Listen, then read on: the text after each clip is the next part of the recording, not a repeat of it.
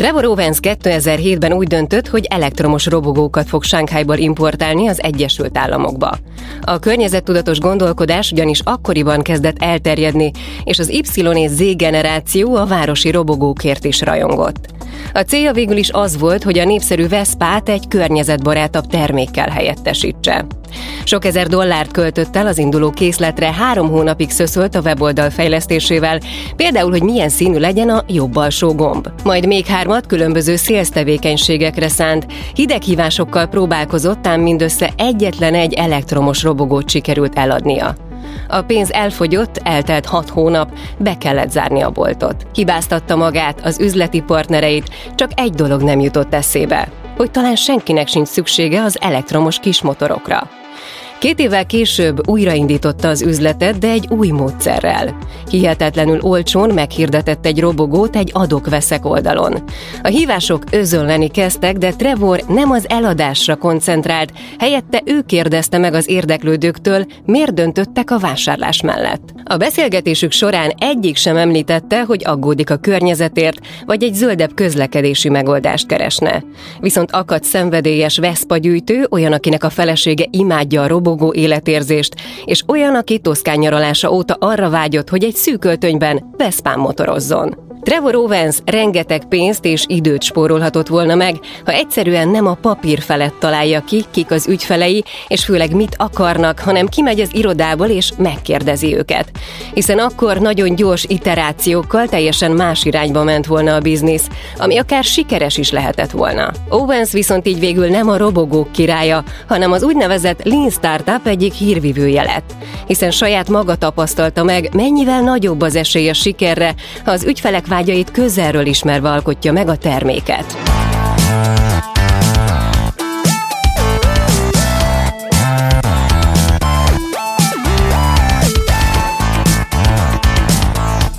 Legyél úttörő, legyél dinamikus, legyél agilis, változtass, digitalizálj, újíts. Ezt várják tőled. Ettől leszel sikeres vezető. Mondani könnyű, megcsinálni nem annyira. Az Epic Stories Podcastben olyan üzleti történeteket mesélünk el, amikből tanulhatsz, amik inspirálnak, vagy egyszerűen csak szórakoztatóak.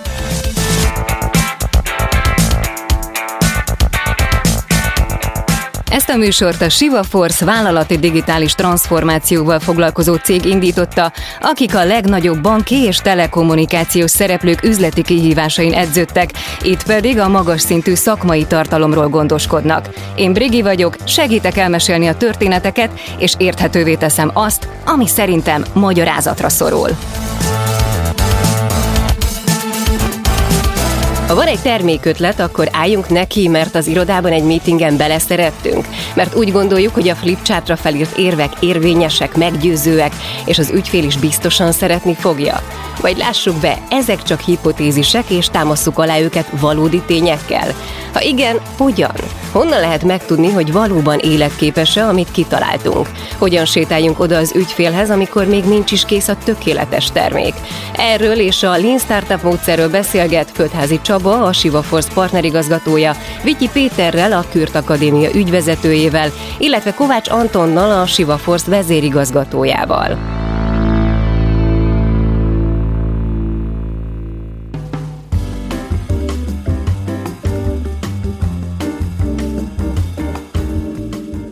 Mint hogy a műsor felvezető történetében is elhangzott, meglehetősen érdekes példa révén került bemutatásra a Lean Startup módszertan. De mielőtt belemerülnénk egy picit ennek a Lean Startup módszertannak a rejtelmeibe, nézzük meg azt, hogy vajon mit tanulhattak a startup cégektől azok a nagyvállalatok, akik ebbe vágták a fejszéjüket. Vajon miben lehet más egy nagyvállalat működése egy innovációs környezetben, mint egy startup világban felnövekvő cég? Várj Csaba! Kezdjük egy alaposabb bemelegítéssel, hogy a hallgatók is ugyanarra gondoljanak. A mai rész kulcsszava a Lean Startup. A menedzsment módszer cégmérettől függetlenül arra bíztatja a vállalkozókat, hogy ne dőljenek be megérzéseiknek, hanem mielőbb derítsék ki, bizonyítsák be, mit is akarnak valójában az ügyfelek.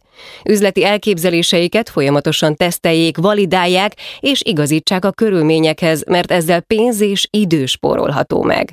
Ezt a módszert semmiképpen ne tévesszük tévesszük össze a Lean-nel, ami a már jól működő folyamatok hatékonyságának növelésére és a veszteségek csökkentésére szolgál. Erről részletesebben az Epic Stories 7. részében beszélgettünk. Na vissza a startupokhoz. Nagy vált számára az innováció az általában megfelelő anyagi környezettel jár.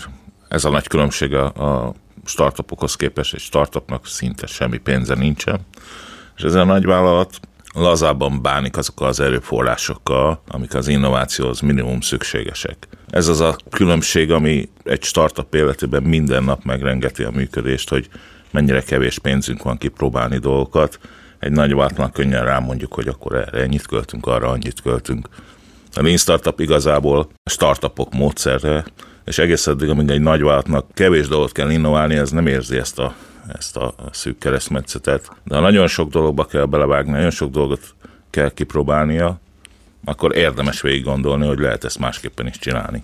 Mi az a végig gondolási mechanizmus, amit egy nagyvállalati vezető másképpen tesz meg, mint mondjuk egy startup cégnek a vezetője, Anton? Én azt gondolom, hogy a startup világban sokkal több alázattal állunk szemben, azért, mert ha megfelelő alázat nincsen a vezetőben egy startup világban, akkor pillanatokon belül nem fogja megkapni az ügyfeleitől a megfelelő visszajelzéseket, és így a túlélési esélyei azok nagyságrendel kisebbek lesznek, mint a többi kezdővállalkozásnak. A nagyvállalatban, mivel jó megy, náluk ez a fajta túlélési kényszer ez nincsen, és így ezáltal, mivel az elmúlt években sikert hoztak, az idén év is eléggé sikeres, ezért pillanatokon belül beleesnek egy olyan hibába, hogy ők azt gondolják, hogy amit ők kitaláltak, azt azonnal ki is adják végrehajtásra, és rengeteg büdzsét mellé tesznek, és szerintem ezen a ponton sokkal több alázatra van szükség azért, hogy képesek legyünk felfogni, hogy az, amit kitalálnak a nagyvállalatok ezekben a bizottságokban, az nem biztos, hogy a legjobb ötlet. Az a kérdés merült föl bennem, miközben ezt a gondolatot megosztottad, hogy a bizottság versus ügyfél szempontja. És Péterre nézek, hogy hogyan tud az ügyfél szempontja egy ekkora szervezetben napi szinten egy nagyvállalat életében ott lenni, hogyha ezt a fajta módszertant valaki elkezdi alkalmazni. Egyet visszalépnék, az ügyfél szempontok a működésben sincsenek benne, tehát a vállalat vezetői ritkán találkoznak ügyfelekkel, ritkán találkoznak valódi problémákkal. Ha nem veszik a fáradtságot, és nem találkoznak ügyfelekkel, vagy olyan helyzetekkel, ahol az ügyfelek és az ügyfelet kiszolgáló emberek dolgoznak együtt, akkor nem látják a valós problémákat. Aki ezt a működésbe nem lépi meg, nincs visszajelzése, folyamatos visszajelzése az ügyfelektől, annak a fejlesztéskor se biztos, hogy eszébe jut, hogy a nap végén az ügyfelek fizetik a vállalat béreit. Az ügyfelek pénzénből él a vállalat, fejleszt a vállalat. Bárki láthatja, hogyha bemegyünk egy bankba, és ott találkozunk a minket kiszolgáló hölgyel, és akkor van valami olyan lépés, ami nem látszik logikusnak, vagy nehezen megy. Az ember visszakérdez, hogy miért van erre szükség. Általában az a válasz szokott lenni, hogy elő van írva.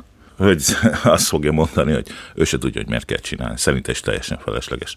Na, ez jól mutatja, hogy egy vállalat esetleg nem foglalkozik annyira, hogy az értékteremtés hogy történik az ügyfelek szintjén.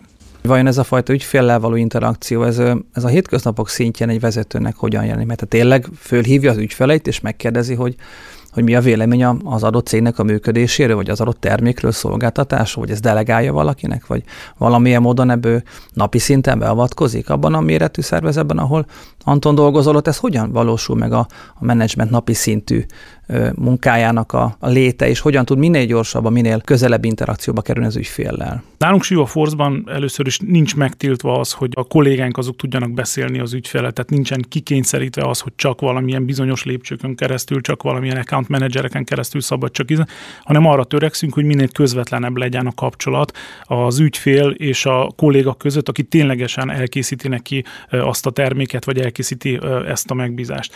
Maga az Eric Ries is azt mondta, aki a Lean Startupnak az alapítója, hogy szerinte a siker az nem valamilyen funkciónak a leszállítása, hanem az a tanulási folyamat, ahogyan mi megértjük, hogy az ügyfélnek milyen problémái vannak, és azokat a problémákat ügyféllel együtt megtanulunk megoldani. Tehát ez a mondat nagyon egyszerűen hangzik, hiszen minden vállalat arra törekszik, hogy ő az ügyfélnek oldja meg a problémáit, csak nem mindegy, hogy milyen formában vonjuk be az ügyfelet ebben a folyamatban. És hogyha mi erre törekszünk, és ezt folyamatosan kommunikáljuk a kollégákkal, hogy kérdezzétek meg az ügyfélt, vonjatok be az ügyfelet, ne ti találjatok ki, hogy az ügyfélnek vajon mi a problémája, és arra mi a megoldás, hanem folyamatosan ott legyen, hívjuk el a demókra, minél korábbi fázisban mutassunk meg neki, hogy mi hol tartunk, merjük felvállalni azt, hogy ez még nem tökéletes, de vonjuk be az ő szempontjait ahhoz, hogy ez minél közelebb álljon az ő igényeihez, akkor ez a szempont tud maximalizálódni így a hétköznapokban.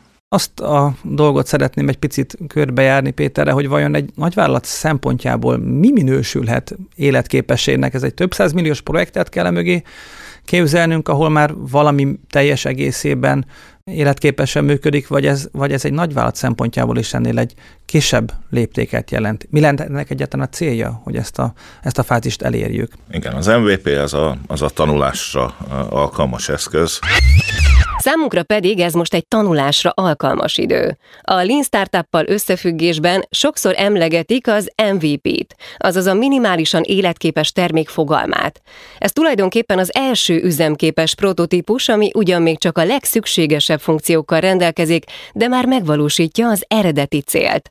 Az autó MVP-je például nem a kerék vagy a karosszéria lenne, hanem egy gördeszka, hiszen az autó célja, hogy gyorsabban lehessen vele helyet változtatni. Ennek a podcastnek az MVP-je pedig egy élő Clubhouse-os beszélgetés volt tavasszal. Tehát a terméknek egy olyan verziója, amit már ügyfelek kezébe tudunk adni, és már azt tudjuk vizsgálni, hogy az ügyfelek erre harapnak, vagy nem harapnak. Digitális világban egyébként nagyon olcsón hozzá lehet jutni ezekhez az eszközökhöz. Általában a vállalatok ezt a fajta képességhalmaz funkciókészletet nem nagyon ismerik, vagy nem merik alkalmazni. A közelmúltban volt egy ilyen vállalati példa, ahol egy szolgáltatás, aminek a fizetős verzióját tervezik bevezetni. A dilemma azon ment, hogy vajon a jelenlegi content az lehetne fizetős, vagy nem. Hát és mi azt javasoltuk, hogy próbáljunk egy ilyen verziót kitenni, és valahogy ez a vállalat arra volt meggyőződve, hogy még kell fejleszteni a tartalmon, még plusz kell hozzáadni, mert csak akkor fognak a vevők fizetni. Ami egy nem validált hipotézis, tehát nyugodtan ki lehetne próbálni, főleg a digitális világban. Pár usernek adom csak, kulcs usereknek adom, tehát nem kell az egész website-on mindenkinek azt látni. Tehát nagyon sok tesztelési lehetőségem van, és nagyon olcsó tesztelési lehetőségem, és általában a vállalatvezetők ennek a dinamikájával nincsenek tisztában, hanem a hagyományos, alaposan végig gondoljuk, egyből jónak kell lenni, szemlélettel állnak neki, és így nagyon sok lehetőséget hagynak az asztalon, mert az ügyfél visszajelzésekből sokkal jobb terméket lehet építeni, mint hogyha mi gondolkozunk a régi tapasztalatokra alapulva, a régi benyomásokra alapulva, hiszen az ügyfelek viselkedése borzasztó gyorsan változik, tehát ezt érdemes kihasználni, és még egyszer a digitális világban nagyságrendekkel több tesztelési lehetőségünk van, akár naponta tudhatunk új teszteket futtatni, ami a hagyományos fizikai világban nyilván elképzelhetetlen. Én mondanék egy példát, annak idején volt egy ilyen startupos fejlesztésünk házon belül, és meg volt győződve az egész csapat arról, hogy ezt a terméket, amit mi fejlesztettünk, ez maximum $9 per hó lehet értékesíteni. És több fél éven keresztül az árazás, azt mindig úgy lőttünk, hogy $9 maximum, ott a plafon, biztos, hogy nem lehet a fölé, max 9,9, de $10 fölé nem szabad menni, mert az már nagyon más. És pont ilyen típusú újfajta digitális próbálkozásokkal, amik nagyon olcsón lehet hozzáférni, mégis rávettünk magunkat arra, hogy fussunk egy ilyen validációs kört. Kitettünk 3 hirdetést az internetre, egy $2,99, $5,99 vagy $9,99, ugyanazt a szolgáltatást kínáltunk, és ez úgynevezett ilyen fake door technikával, tehát hogy ha valaki rákattint a hirdetést, akkor azt mondtuk, hogy itt van, add meg az e-mail címedet, most éppen fejlesztés alatt van, de nem sokára ki fogunk jönni, légy szíves. És ugye úgy határoztunk meg, hogy az alapján fogunk mérni ennek a kísérletnek az eredményességét, hogy hány kattintás történt az adott hirdetésre, és abból visszakövetkeztettük, hogy mégis melyik ára az legjobb, és nagyon, nagyon elégedettek voltunk azzal, hogy már pedig $9 eredmény jött ki. És akkor egyszer valaki a csapatban azt mondta, hogy mi lenne, hogyha kipróbálnák ezt a sávot magasabbra húzni. Tök fölösleges, ne is próbáljunk ki, és hogy már majdnem le is kevertünk azon a megbeszélésen ezt a hipotézist, de mégis ragaszkodtak a csapattagok ahhoz, és én személy szerint is elleneztem, tehát most mondta, tök fölösleges ezt kipróbálni újra, és a csapat rávett arra, hogy adjuk meg egy 9,99, egy 29 és egy 59 vagy $49 árat, és a $49-es ár bizonyult a legjobban. Nyilván akkor így elkapott minket a hév, és akkor elkezdtünk tovább, tehát adtunk egy $399, akkor már sokkal nagyobb lett a bátorságunk, és a végén kijött, hogy valahol $150 környékén van az az ár, amiért ezért a szolgáltatásért, amit látnak a hirdetésbe, arra kattintanak rá. Tehát, hogyha ezt a lépést mi kihagyjuk annak idején, akkor azért ennek milyen súlyos következménye lennének a terméknek az árazására nézve. Tehát a Lean Startup technikák, vagy a Lean Startup gondolkodásmódot, ha követjük, akkor nagyon sokat tud nekünk segíteni az árazásban, sokat tud segíteni magának a terméknek a definíciójában, és ezek pillanatok alatt pár tízezer forintból tudtunk futtatni ilyen próbákat, és nagyon sokat tanultunk ezekből a validációkból. Szerintem az egyik alapkérdés itt elhangzott, vagy alaptézis, hogy minden, amit abban a szobában, ahol gondolkodunk, tervezünk, születik, szinte minden állítás az egy hipotézis és nem tény. Ha ezt jól vizsgáljuk, jól állunk neki, hogy bármi, amit elhangzik, kétellyel vegyük, és mondjuk azt, hogy vajon mi bizonyítja, hogy ez egy tény, és nem egy hipotézis. És ami hipotézis, azt próbáljuk meg minél hamarabb megmérni, minél visszajelzést kapni a piacról. Ez nagyban tud segíteni minket, ahogy az előbb elhangzott, akár az árazásba, de akár olyan funkcióknak a megépítésébe vagy elhagyásába, amiről egyébként a vezetők meg vannak győződve, vagy az ötletgazda meg van győződve. Tehát érdemes mindent megvizsgálni, még ha szeretjük, és még ha bele is szeretünk egy gondolatba, hogy vajon az ügyfelek mit szólnak hozzá, vajon kell nekik, hajlandók-e fizetni, esetleg hajlandók többet fizetni érte. Nagyon sok minden kiderülhet, és ez nem baj. Tehát az, hogy volt egy ötletünk, és a végén szinte teljesen más csináltunk, de az a termék, az sikerre van ítélve a piacon, utólag már kikérdezi meg, hogy mi volt az eredeti ötlet. A lényeg az, hogy sikeres terméket építsünk, és ez a gondolkodás ezt próbálja biztosítani. Illetve, hogyha nem is nagy vállalatból, de egy ilyen, még egy példát tudnék mondani. Tehát megkeresett minket egy pékáru bolt tulajdonosa, az ő boltja buszmegállóban volt, és az volt a problémája, hogy amikor jön a busz, akkor rengetegen vannak, akkor ugye mivel nagyon hosszú a sor, ezért sok mindenkit nem tudja kiszolgálni, miután elmegy a busz, akkor már senki nincsen, és akkor ott unatkoznak az alkalmazottak, és azt találta ki, hogy ő készítene egy mobil alkalmazást, hogy mindenki, aki jön a buszmegállóba, be tudja pötyögni, hogy akkor ő mit kér, milyen árut kér, és kiválasztja, hogy a szokásosat, nem tudom, és mire odaér, akkor csak fel kell kapnia, mert addigra ez már ki lesz készítve, és annyira szerelmes lesz az adott ötletbe, hogy eljött hozzánk több 10 millió forinttal a zsebében, és megkért minket arra, hogy fejlesszünk le neki ezt az alkalmazást.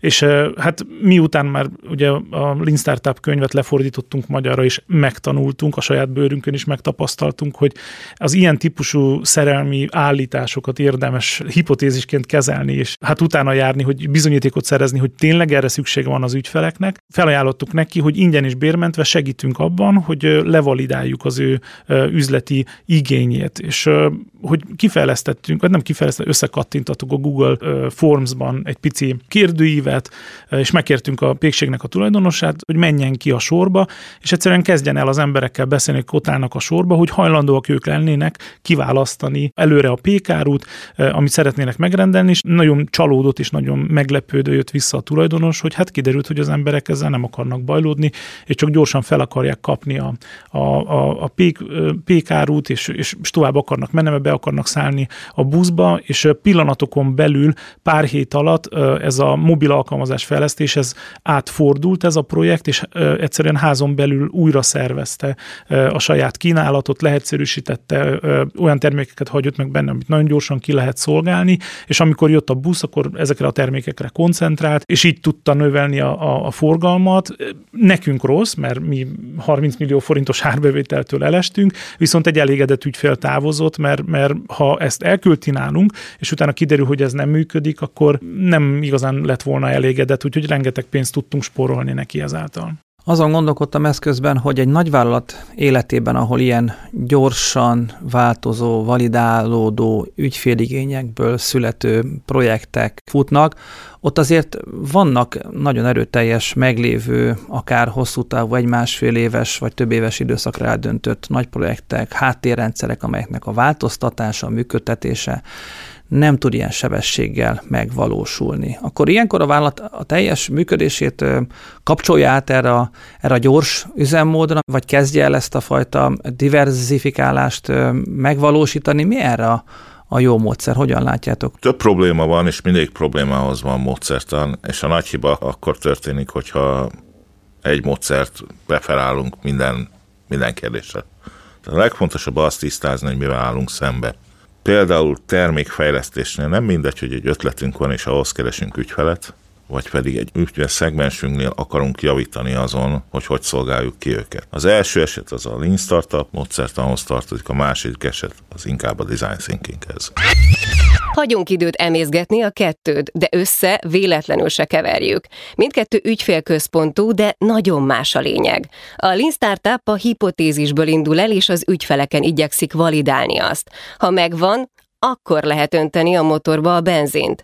A Design Thinking viszont már egy konkrét, megoldandó problémával kezd, számításba vesz minden elképzelhető lehetőséget és utat, kideríti, ki az ügyfél, újra is fogalmazza az eredeti kérdést, hogy végül a kreatív energiákat a leginkább megfelelő megoldásra fókuszálja.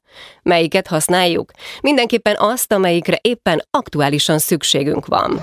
Mind a kettőnek az eredménye valahol egy új termék lesz, csak nagyon nem mindegy, még egyszer, hogy egy technológiát vagy egy ötletet akarunk piacra vinni, és szinte mindegy nekünk, hogy milyen fizetőképes ügyfélköröt találunk, vagy a meglévő ügyfeleinket akarjuk jobban kiszolgálni, és ehhez keressük, hogy mi hiányzik, akár termékből, de akár folyamatból is. Tehát mindig az adott pillanat, vagy az adott kérdéskör dönti el, hogy milyen technikát érdemes használnunk.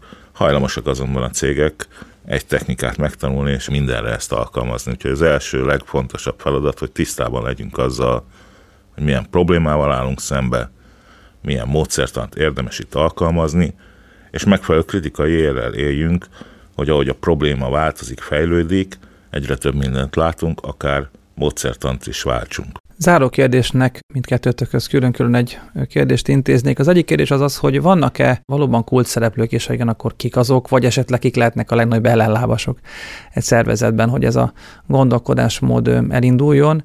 És Antonhoz pedig intézném azt a kérdést, hogy vajon miben mérhető ennek a módszertanak a sikere? Hol gondolom én ezt eredményesnek, vagy hol van az a pont, amikor el kell engedni ezt a gondolatot? A Lean Startup ugye üzletfejlesztésről szól, agris üzletfejlesztésről, tehát nyilván az egyik stakeholder, az egyik kulcs az a menedzsment, és a menedzsmentben az adott üzletágért vagy termékcsoportért felelős vezető.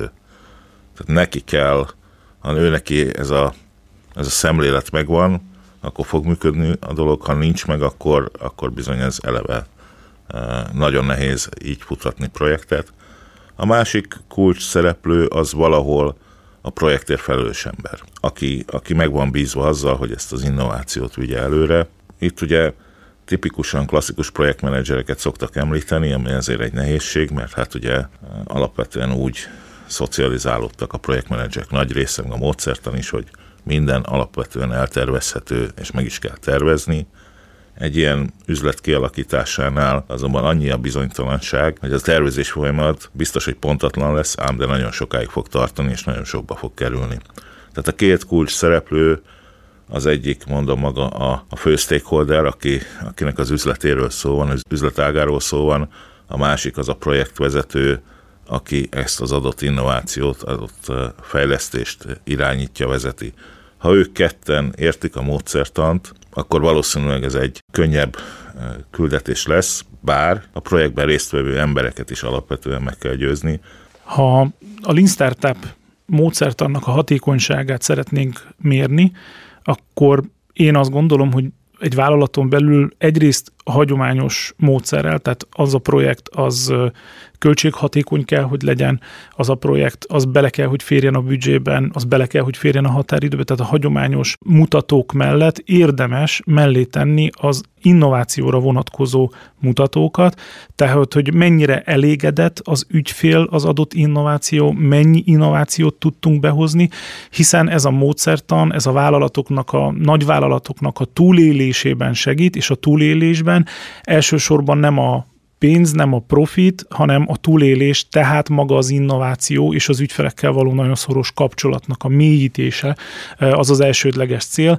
Így én azt gondolom, hogy a hagyományos mutatók mellett nagyon fontosak az innovációval kapcsolatos mutatók is. Fontos megjegyezni, hogy a Lean Startup nem garancia sikerre. A Lean Startup arra garancia, hogy a lehető legkevesebb erőforrásból fogjuk megtudni, hogy ez az ötletünk, ez a vállalkozásunk, ez sikeres lehet egyáltalán, vagy reménytelen helyzetbe kerülünk. Az is nagyon jó, hogyha valamiről hamar kiderül, hogy nem érdemes megcsinálni, mert akkor nyúlhatunk a következő ötlet felé. Tehát nagyon fontos, hogy ez nem egy mágia, hanem egy csodaszer, amit alkalmazva tuti bármilyen ötlet üzleti sikert hoz, még egyszer, amit ad, a lehető legkevesebb erőforrásból találjuk meg, hogy sikeresek leszünk, vagy felejtsük az ötletet. Köszönjük szépen! Ez egy nagyon szép zárószó volt.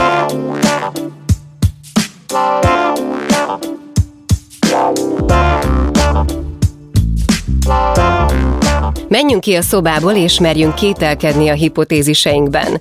Legyen az innovációs folyamat aktív részese az ügyfél, mert mindenképp tudnunk kell, hogy ő mit akar.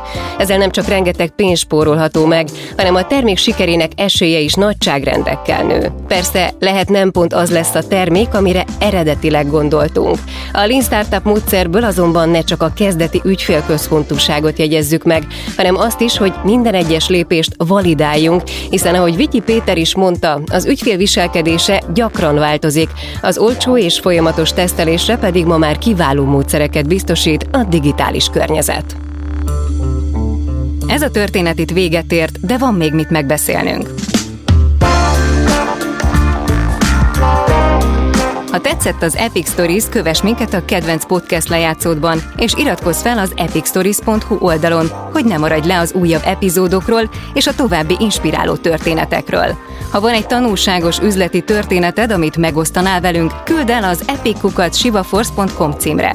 Az Epic Stories tartalmi koncepcióját Dolcsák Dániel készítette, a műsor szerkesztője Bánföldi Rebeka, a vezetőszerkesztő Nejzer Anita, a gyártásvezető Grőger Dija, a zenei és utómunka szerkesztő Szűcs Dániel, a kreatív producer Román Balázs, a producer pedig Hampu Frihárt. Kordasi Brigittát és az Epic Stories-t hallottátok.